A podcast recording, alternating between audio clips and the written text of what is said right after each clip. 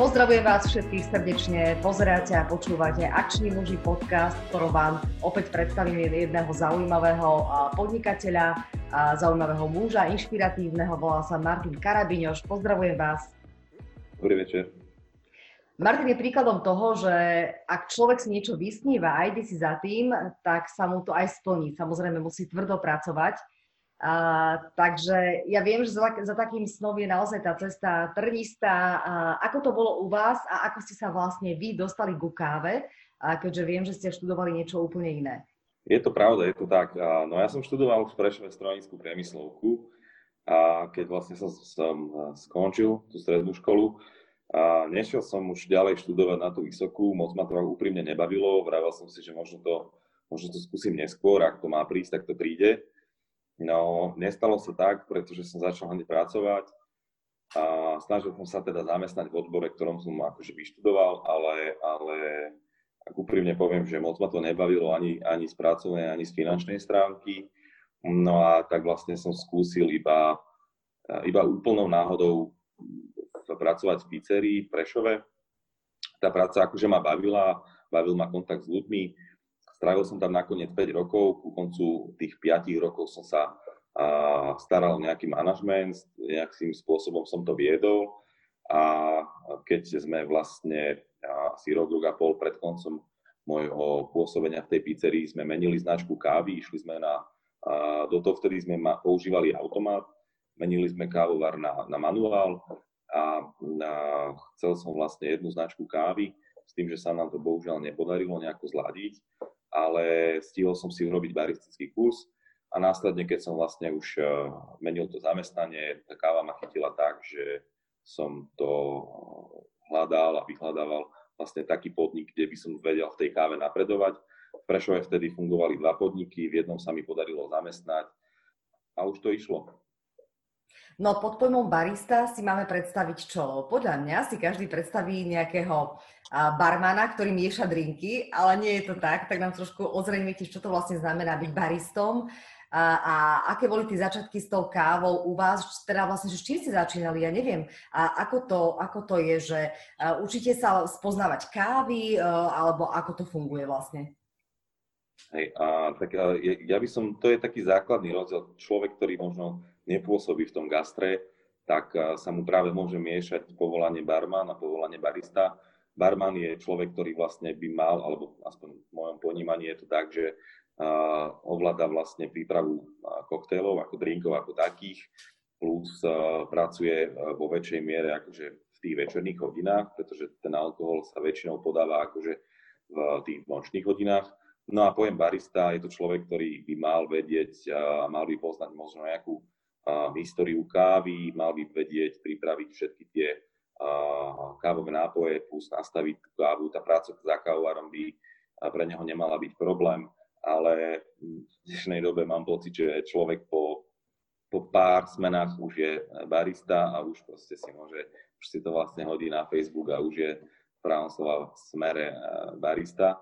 A neviem, osobne to moc nemám rád, ja, by, ja aj teraz som taký trošku opatrný s tým, že či som barista, alebo som není, lebo stále sa mám čo učiť. No. No ako to bolo u vás? Čo ste vlastne museli absolvovať? Ja neviem, nejaké kurzy, alebo e, ste sa sám vzdelávali? Ako to bolo? Akože ja mám za sebou e, niekoľko kurzov samozrejme, ale mm, je, u mňa to bolo práve tak, že, že ja som mal veľký zápal pre tú prácu a mňa strašne bavilo byť lepší ako včera stále som chcel nakresliť. Začalo samozrejme to kreslením do kávy, čiže pojmom latte art to celé začalo. Snažil som sa prosto nakresliť, začínalo to srdiečkom, potom nejakou rozetkou, potom nejakým tulipánom. A stále som tých tulipánov tam chcel dať viac, stále som proste mal, chcel svoje hranice posúvať ďalej. A v rámci toho podniku v Prešove mi to bolo umožnené, za čo im akože veľmi, veľmi pekne ďakujem. A tam sme vlastne začali aj eh, vnímať to, že sa dá práve v tých eh, v kategórii, alebo proste dá sa v tom baristickom umení súťažiť. A tam už bolo niekoľko baristov, ktorí už boli na tých slovenských majstrovstvách a postupne časom sme sa k ním pridali a začínali sme akože súťažiť medzi sebou, aj v rámci Slovenska, aj v rámci možno kolektívu. Mali sme tam super, super kolektív. Takže tak to nejako začalo u mňa. No to kreslenie do kávy zaujíma aj mňa. Je to naozaj také zvláštne. Prečo sa vlastne do kávy kreslí? Je to naozaj len z toho estetického hľadiska, alebo má to aj nejaký vplyv na chuť? A sú nejaké predpísané obrázky, ktoré by sa mali kresliť, alebo je to len na fantázii toho, toho človeka? Akože je to podľa mňa úplne iba na fantázii. Prečo sa vlastne kreslí je, aby, ja si myslím osobne, neviem presnú chronológiu, ako to mohlo vzniknúť, praví sa, že v Taliansku, ale je to podľa mňa iba o tom, že, že to kapučino by mala mať, ne, nemusí to kapučino, v mojom ponímaní to kapučino nemusí mať obrázok, v mojom ponímaní to kapučino musí byť pripravené správne. Čiže musí byť krémové, musí mať takú teplotu, že sa vlastne môže hneď po donesení obsluhy z neho napiť a človek sa nepopálí. A, to sú také základné kritériá. Vlastne musí to byť, musí to byť chutné. Keď, keď si dáte kapučino a poviete, že, že, že toto mi chutilo, tak, tak to je tá pointa pre mňa toho kapučina. A to, že vlastne ten barista tam nakreslí nejaký obrazok, to je už nejaká pridaná hodnota najvyššia, lebo mm, nie každý to za prvé ovláda, ale akože ja si myslím, že ten barista obrazne sa začal za tým barom ľudí a preto začal vymysľať rôzne obrázky a myslím si, že to splňa aj takú, takú estetickú hodnotu, že, že ten človek sa poteší, že ten obrazok je. Aj keď možno si to v zápätí, ja neviem, pridá cukor alebo a si to premieša, spojí, tak je, je to proste, mňa osobne to baví pozorovať, keď host sa pozrie na to kapučino, tak sa pousmeje, že, a, že, že to Také pekné. to tak požeší človeka, hej. A je mi jedno, že či si dá cukor, zamieša barčo, ide len o to, že proste ten človek sa poteší. Asi to je pre mňa taká pointa toho latte artu. No vy už hovoríte aj také podrobnosti o tom, že zhruba ako by malo mať e, to kapučíno, e, teplotu a tak ďalej. K tomu sa ešte samozrejme dostaneme. Ale aj ja by som vás trošku ešte predstavila, tak vy máte vlastne 31 rokov, pre mňa ste ešte veľmi mladý človek a pritom už máte vlastnú kaviarničku, vlastnú značku kávy a vlastnú pražiareň. Takže obdivujem to. Uh, aká bola tá cesta vaša ďalej? Lebo ste spomínali, že ste začínali v Prešove. Prečo teraz existujete v Banskej Bystrici? V tom podniku v Prešove som fungoval, uh, myslím, že niečo okolo troch rokov, uh, kde vlastne sa mi podarilo, podarilo zo pár úspechov a nejak som sa ako keby prebojoval na takú, dajme nazvime to, že slovenskú scénu baristickú. Postupne som sa rozhodol, že idem chcem ako teda sa posunúť ďalej. A, a ako vravím, že v Prešove vtedy boli dva podniky. Z takého principiálneho hľadiska som nechcel akože ísť do konkurencie, pretože tak som sa rozhodol, že pôjdeme do ďalšieho, teda pôjdem do ďalšieho mesta a vtedy prosto sa mi nejakým spôsobom zapáčila tá Banská Bystrica s tým, že som si povedal, že no tak to nevíde v Bystrici, tak pôjdem prosto ďalej. Akože nejakým spôsobom ma to neťahalo do tej Bratislavy, aj keď tam viem, že proste tých ľudí je viacej a tak ďalej. Osobne nejak preferujem také menšie mesto, kde, kde nie je tak toľko ľudí, kde proste mi tá premávka nezoberá XY času. A, a súbež, súbežne so mnou odchádzal akože môj kamarát a dobrý kolega a Mateo Hudák s tým, že on išiel ale do Londýna. A tak som si vravel, že OK, nevidie to v Bystrici, tak proste pôjdem za ním ale som tu vlastne už 5. rok a tu som nastúpil, teda tu som pracoval v podniku na námestí, kde som strávil, mám pocit, 3,5-4 roky. No a nejakým takým postupným časom som pochopil, že človek nemladne a už nebudem vládať robiť tak po večeroch a, a človek, keď sa zobudí po tej nočnej, teda po tej piatkovej sobotnej smene, tak má čo robiť, kým to akože dospí, kým sa rozfunguje, tak vlastne nejakým spôsobom som prišiel na to, že skúsim to s vlastnou kaviarnou, s vlastnou značkou. V tom bystrickom podniku sa mi podarilo stať akože dvakrát majstrom Slovenska, čiže som sa ako keby ešte viacej zviditeľnil na tej baristickej slovenskej scéne. No a nevrajím, že to, je, že to bolo ľahké otvoriť podnik, ani finančne, ani nejakým spôsobom marketingovo, ale človek to celý život tak ako bere ako výzvu a povedal som si, že už keby to neurobím teraz, tak už potom o pár rokov už človek spohodlne na to, že môj osobný názor je, že čím je človek starší, tým je opatrnejší. Tak to bol posledný môj taký vábang, že skúsim to, a možno to vyjde, keď nie, tak som si povedal, že asi by ma to mrzelo, keby to neskúsim teraz. Takže, takže asi tak. No to je úplne úžasné, ja toto obdivujem práve na mladých ľuďoch dnešnej doby, že jednoducho si povedia, idem si za tým, no a čo, skúsim, vyjde, vyjde, nevíde, nevíde a hotovo, pôjdem ďalej. Ale ono to nie je také jednoduché, ako sa to povie a, a teraz už keď ste na istej úrovni, že už máte čo to za sebou, tak už sa to možno tiež aj hovorí inak s takou väčšou možno spokojnosťou. Ale ten, ten začiatok asi naozaj nebol jednoduchý, lebo ste si museli kopec veci pozisťovať. Samozrejme, peniaze do toho treba vráziť nejaké, čiže to nebolo len tak. A neviem, mali ste aj vy inšpiráciu u niekoho, alebo, alebo tak sám ste si pozisťovali nejaké veci? Uh, viete čo, tak ja som v rámci, v rámci tých baristických, v rámci tých uh, baristických skúseností v rámci toho som strašne do, veľa cestoval, aj v rámci toho, že som vyhral dvakrát uh, národné majstrovstvá, tak som bol reprezentovať Slovensku na majstrovstvách sveta v Dubline a v Soule. Keď som, keď som bol akože reprezentovať, tak človek uh, chce vidieť rôzne kaviarne, rôzne koncepty a tak nejako si to človek tvorí, že, že asi takto možno by mohol raz v budúcnosti. Tak, také sny človek podľa mňa bežne má a môj takým snom nejak vyskladaný práve z takýchto tripov, z takýchto výletov a bol nejaký, nejaký taký vizuálna, taká vizuálna predstava, ale je to veľmi ťažké implementovať do toho lokálneho, pretože obrazne poviem, že je ľahšie robiť biznis, ja neviem, si vymyslím v Dubline alebo v Soule, kde obidve mesta majú XY miliónov ľudí, tak tú svoju klientelu si to môže nájsť, ale je to pre mňa to bola aspoň väčšia výzva, keď som a, išiel riešiť kaviareň v meste, ktoré má okolo 70 tisíc obyvateľov. Čiže a hlavne teraz to už vnímam skôr ako domov, ale stále, stále spôsob, svojím spôsobom som stále akože, um, jak to nazvať, možno cespolným, alebo proste nie som domáci úplne. Aj keď som sa možno snažil už tu zaradiť a, a fungovať, ale nikdy to není také ľahké. A hlavne tie kaviarne v zahraničí, a veľa ľudí mi vraví, že vlastne ten priestor vyzerá ako keby sme boli úplne inde, že nie na Slovensku.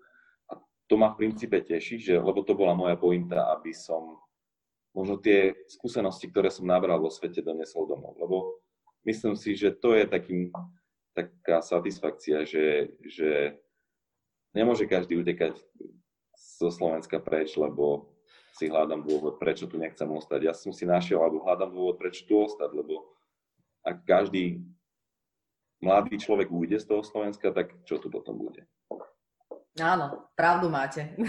Dobre, že si zostali, lebo ja som v tej vašej kaviarničke bola a bola som veľmi spokojná, veľmi sa mi tam páčilo, takže určite ešte niekedy prídem. Naozaj veľmi pekné priestory. Um, čo prišlo prvé? Prišlo najprv tá kaviarnička, potom tá vlastná káva, alebo aký bol ten proces toho všetkého? Uh, proces, uh, ja som si to tak uvedomil v tom soule, to bol, vlastne boli moje postre, zatiaľ posledné svetové majstrovstvá, aj zatiaľ, lebo človek nikdy nevie, čo život prinesie, ale vtedy som si tak uvedomil, že mal som problém, akože dobre, mohol som si zvoliť uh, pražiareň hoci ktorú na svete som chcel, bolo to jedno, ako v rámci toho, že odkiaľ si zoberiem tú kávu na majstrovstva sveta. Ale ja som nejakým spôsobom chcel podporiť, nie, podporiť niečo lokálne a tak som si vybral vlastne Českú pražiareň. S tým, že a, akože chalani sú super, ale myslím si, že stále tu na Slovensku tých a, pražiarov, ktorí nevravím, že to je, tu, tu robia zle, len proste vybral som si pražiareň, ktorá na trhu pôsobí asi cez 20 rokov. A na Slovensku takú pražareň bohužiaľ nemáme. Ak je, tak nepraží výberovú kávu, čo je trošku akože iná, v úvozovkách iná káva, tak uh, som si vlastne vybral niekoho skúsenejšieho. A na Slovensku nám chýba niekto, kto by to robil.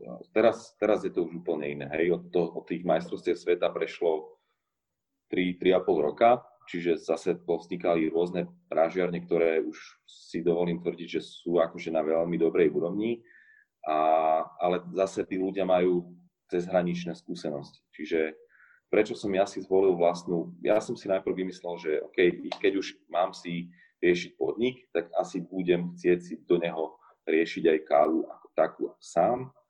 A, a ja som ako barista pôsobil, myslím, že 8-9 rokov a pre mňa to bola ďalšia výzva, že, že nevrajím, že už viem všetko, akože v rámci prípravy kávy, ale pre mňa to bol taký ako keby ďalší krok. A hľadal som niečo, kde, kde by som sám seba vedel posunúť do takej miery, aby, aby ma to zase začalo baviť. Čiže to bola akože moja taká vnútorná motivácia, že idem hľadať niečo ďalšie, kde by som vedel svoje vedomosti a posunúť ďalej. A vlastne čo momentálne človek vie v kaviarni ochutnať, akože v rámci kávy, tak mám celé na starosti. A čiže od výberu zeleného zrna, bráženia, aj možno nejakého receptu, ako sa to bude chystať tuto v kaviarni. Čiže celé to je pod mojou taktovkou. Čiže to bola taká pointa, že, že toto, chce, toto by som chcel teda skúsiť. A zatiaľ to musím poklopať, lebo funguje. No zaujímavý ten proces, ale predpokladám, že tá káva od niekaľ dovážate. A, mm. a ako vy preferujete kávu? Z ktorej krajiny? Podľa vás, ktorá je najlepšia? Podľa mňa je najlepšia taká, ktorá hostovi chutí. Mm. To je taká uniformná odpoveď, ktorú ja každému odpoviem, keď sa opýta, že aká je najlepšia káva.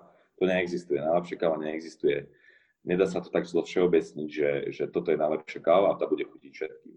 Pretože aj v, v rámci svojich hostí to stále ako nejakým spôsobom skúmam, že, že, že uh, akurát teraz cez víkend som sa vrátil, uh, z víkendu teda som sa vrátil uh, zo školenia a práve, práve to sme riešili s, s chalanom, ktorý vlastne skončil na majstrovstvách sveta v Pražení ako tretí, že človek si musí ako keby najprv vyskúmať ten trh.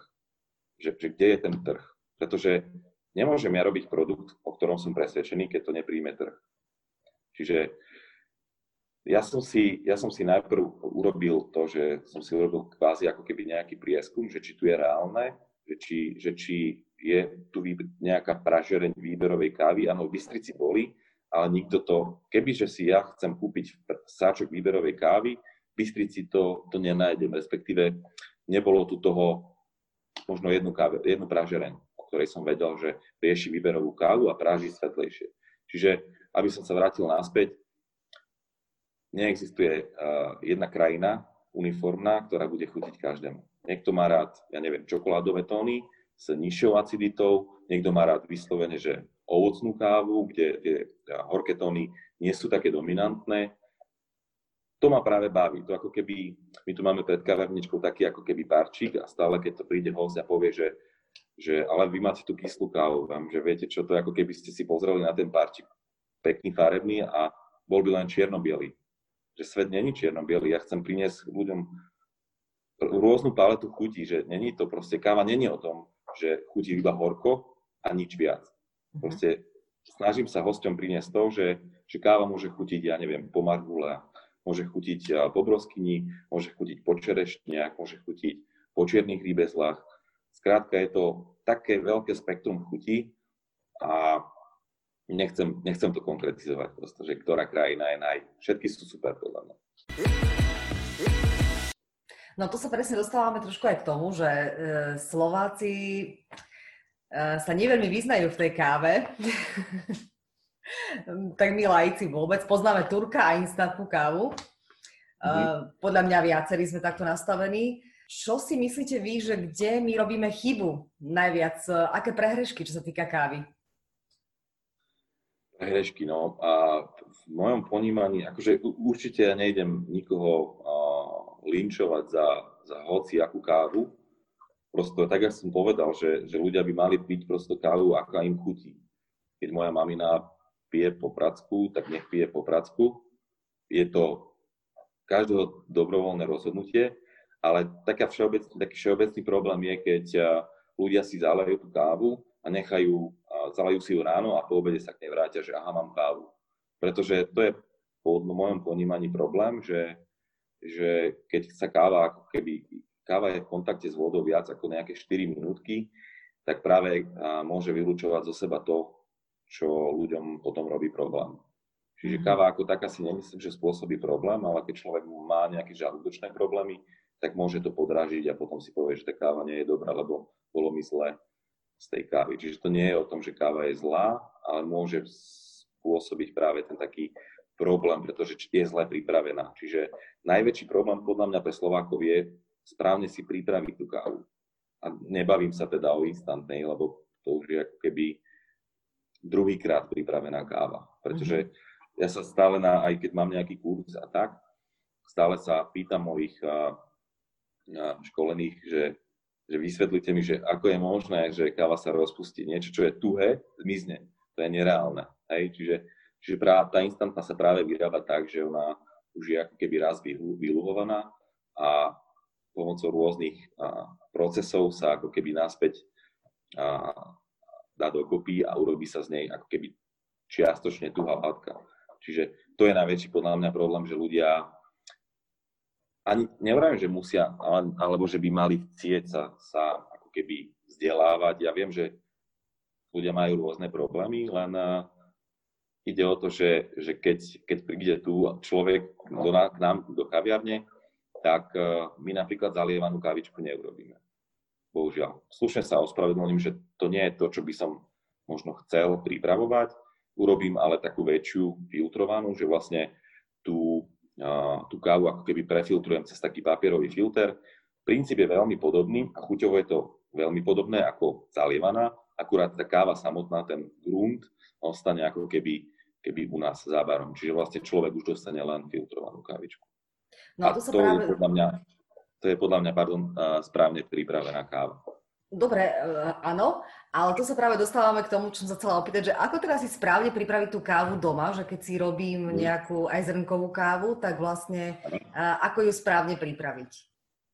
Akože úprimne poviem, že je to úplne jednoduché. Stačí navštíviť alebo vyhľadať si lokálne, kde človek funguje a pražereň kávy a ideálne je sa opýtať človeka baristu. Skrátka, kdokoľvek, kdokoľvek príde akože k nám, minimálne, teraz nejdem akože tlačiť niečo, uh, alebo proste tla, snažiť sa mu predať nejaký equipment, nejaké, uh, nejaký, nejakú vec na prípravu kávy ako takej, ale keď si to v princípe zoberiem, tak nejaký filtračný, alebo filtrácia ako taká, myslím, alternatívna príprava kávy na doma, je to otázka možno nejakých 20-30 eur, a rýchlovarnú konicu má každý v princípe doma. Je to ako keby taký lievik otočený naopak, kde sa dá papierový filter a čerstvo pomletá káva a iba s konvicou sa to zaleje a je to úplne jednoduché. Človek za, za pár minút má prichystané a správne prichystané a prichystanú teda kávu. Videl som aj rôzne e, videá na, na Facebooku alebo na YouTube, kde sa normálne zaleje káva a potom sa len preleje, aby tá káva sa už prestala luhovať. Aj to je spôsob, ako sa dá pripraviť správne filtr. A potom už nech kľudne aj, aj vychladne. A potom, keď človek chutí aj studená, tak kľudne. Len ide o to, aby to nechladlo spolu s tou kávou ako takou. Čiže je to úplne jednoduché, len fakt by som odporúčal každému, nech si sadne za internet, nech si pozrie každom meste podľa mňa väčšom je pražiareň alebo proste sa predáva tá káva a je nejaký nadchnutý barista, ktorý sa určite s radosťou porozpráva s hoci ktorým človekom, ktorému chutí káva. Čiže Čiže asi vy, vy hovoríte, že to je jednoduché, ale mi sa to zdá skôr ako taká veda už trochu, lebo mhm. viem, že to nie je len o tom, že akú kávu si vyberieme a o tom spôsobe prípravy, ale že aj tá voda je dôležitá, ako dokedy Jasne. sa varí. Jasné, akože to, to bez debaty ale to sú také, verím, ja osobne mám za sebou XY ľudí, ktorých som možno nejakým spôsobom hm, konver, konvertoval na, na tú správnejšiu prípravu, ale ja napríklad, keď mi príde host, ktorý sa začne na to zaujímať, nezasekam ho, aké TDS má mať daná káva. Proste to sú veci, ktoré sa dajú, ale potom, keď človek, keď vidím, že ten človek sa zaujíma a tak ďalej. Tiež mi tu prišiel jeden pán, ktorý si z hodou náhod kúpil takú vec, ako som vám hovoril, volá sa to, že Hariové 60. Kúpil si to a začal mi písať akože na, na Instagrame, že, že ako si môže to chystať doma lepšie. Tak proste prišiel som na YouTube, hodil som mu link, dva a teraz proste si tu chodí kupovať kávu a teší sa z toho, že, že ho to chytilo nejakým spôsobom. Že, a presne to, že tých vecí, ktoré sa dajú zlepšiť je XY, ale práve tým, že nechcem akože človeka odradiť a zasekať práve tými informáciami, keď ho to bude baviť, on príde on sa bude pýtať, ale nejde mi o to, aby som proste teraz urobil človeka za týždeň majstra sveta v príprave kávy, pretože každý má svoje starosti. Proste každý pozera na, ten, na tú šálku kávy ako, ako zo svojho pohľadu. Čiže nejdem ja teraz akože fakt učiť ľudí a tlačiť im nejaké informácie, možno ktorých ani nezaujímajú. Čiže snažím sa čo najrychlejšie odhadnúť tú vhodnú mieru tých informácií, ktoré človek vie prijať a, a tak mu ako keby ukázať cestu, že takto sa dá chystať káva a človek môže mať z toho aj iný zážitok. Čiže všetko je do tej správnej miere. Podľa no a nemala by byť tá voda vriaca? A akože môže a pokiaľ človek preferuje vyslovene, že, že kávu, ktorá bude mať nízku kyslosť, nízku aciditu, veľa čokolády, veľa kakaových tónov. A ja osobne som už asi 10 rokov nepoužil vriacu vodu na prípravu kávy. Ja už mám trošku inú tú, tú konvicu, s ktorou to pripravujem. Ja si viem tam nastaviť akože vyslovene teplotu, ktorú si ja preferujem. Čiže ja sa hýbem niekde okolo 93-95 stupňov. Ak ten človek ten, tú možnosť nemá, že si tam vie nastaviť tú teplotu, tak si to ja neviem, napríklad odstopovať, že keď mi to zovrie, tak po minúte si to skúsim zaliať potom po minúte a pol, kedy tá voda trošku viac vychladne a možno prídem na to, že tá káva môže chutiť aj lepšie, že, že, že nájdem tam nejaký iný profil chuťový, ktorý možno bude zaujímavejší pre toho človeka. Čiže pre mhm. mňa, pre mňa je príprava kávy ako taká veľký experiment. Proste každý, každý týždeň obrazne prídem s niečím iným, čo chcem skúsiť, čo mi napadne a, a hrám sa s tým. Čiže pre mňa je to veľký experiment, celá, celá tá káva ako taká. Uh-huh. No lebo napríklad nebolo povedané, že uh, nemám nechať vodu úplne zovrieť v tej kanvici, ale ešte uh-huh. predtým, než začnú tie veľké bublinky, že to mám vypnúť a hneď to zalievať. Tak mám to uh-huh. hneď zalievať, ale mám ešte počkať, nech trošku vychladne tá voda. No, uh, dá sa to urobiť aj tak, aj tak, ale z mojich skúseností viem, že keď to necháte prejsť do bodu varu, čo je 100 stupňov, a potom si odsledujete, že to, tá konvica bude zatvorená a je to skrátka konštantnejšia príprava. Keď ju necháte zovrieť, pretože vtedy vy môžete tráfiť, ja neviem, raz 90, poviem príklad, 3 stupňov, raz 95, raz 98. Nikdy to není, keď to skrátka dáme do tých 100 stupňov a potom si odstupujeme ten čas po zovretí, tak je to konštantnejšie. Samozrejme je rozdiel, či tam dáme, ja neviem, 2 deci alebo pol litra. Aj to má vplyv. Čiže preto ja vravím, že ja nechcem tak akože ľudí zasekať tými informáciami, koho to baví, tomu to ukážem, ale zase nechcem tlačiť nejak, nejak na tú pílu. Že nech si každý pozistuje a potom doma experimentuje, čo mu vyhovuje najviac, ktorá teplota a tak ďalej. Tak to je dobrý nápad. No a trošku ešte by som sa tak chcela opýtať, že na takú vec mnohí tvrdia, že teda pikolo neexistuje a mhm. mnohí zase, že áno. Tak ako to je? Keď to chce niekto nazvať pikolo, nech to nazve. U mňa v mhm. kaviarni sa snažím aj, aj kolegov viesť k tomu, že uh, už nie sme, alebo tá, lebo pamätám si akože XY rokov dozadu, že veľmi sme to hejtovali, veľmi sme to nemali radi, akože ľudia, ktorí pripravujú kávu, že, že keď prišiel host a povedal, že ja vás poprosím pikol. Vtedy sme boli takí kávoví fašisti možno svojím spôsobom, ale odvtedy sa doba posunula ďalej a úprimne poviem, že keď si niekto objedná pikolo, som rád, že ne, alebo že nevrajím teraz, že veľká káva je zlá, malá káva je lepšia, ide mi len o to, že sa teším, že proste pije espresso. A skorej nejdem ho poučovať, lebo poučujú nás Barsto a, a, a XY ľudí. Nejdem ho poučovať, že a teraz vy hovoríte zle a tak ďalej. Radšej mu poviem po prinesení toho espressa, že nech sa páči vaše espresso. Čiže kto chce nazývať tú kávu, nech si ju nazýva. Hlavná vec je, aby sme sa pochopili, aby ten host byl spokojný a, a aby prišiel na budúce. Čiže áno, nemalo by sa to možno používať, nie je to správne názoslovie, mm-hmm. ale nejdem akože nikoho linčovať za to, že ja ty si to nazval zle a proste budem sa z teba smiať alebo ťa poučovať. Toto není moja filozofia.